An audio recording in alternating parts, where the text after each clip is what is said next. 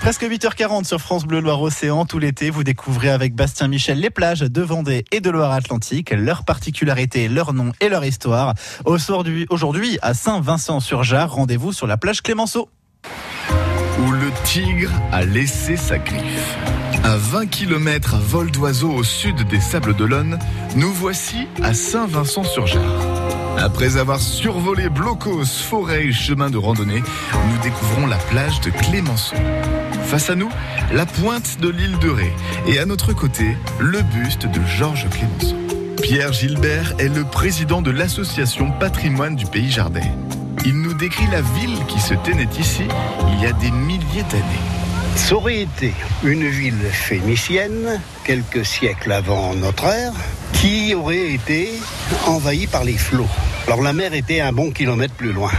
À l'époque, à partir de Jarre et en direction de l'île de Ré, il y avait ce que Platon a appelé le promontoire des Pictons, c'est-à-dire un promontoire calcaire qui avançait plusieurs kilomètres en direction de l'île de Ré, qui elle était attachée au continent à l'époque.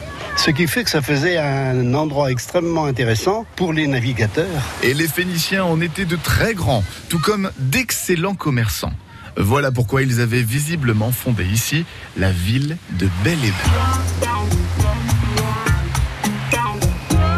Déçu par son échec avant l'élection présidentielle de 1920, Clémenceau a souhaité se retirer au calme. Et il a trouvé ici une maison nommée Belle et Bas. Clémenceau, il venait passer l'été ici. C'était une petite maison qui appartenait à l'église de Trémont. Et il a dit, bon, moi je le loge gratuitement. Alors ça, c'était déjà vexé Clémenceau. Il dit pas du tout, je paierai mon loyer comme tout le monde.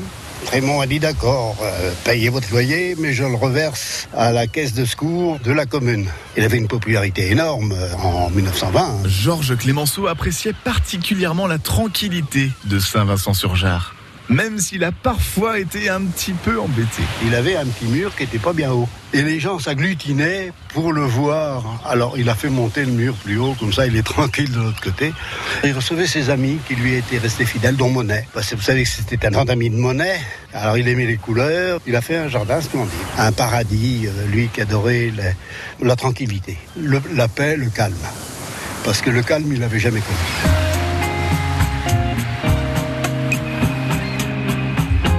Le Tigre a donc donné son nom à la plage de Clémenceau à Saint-Vincent-sur-Jard. C'était Pierre Gilbert, président de l'association Patrimoine Pays Jardin, qui ajoutait son grain de sable.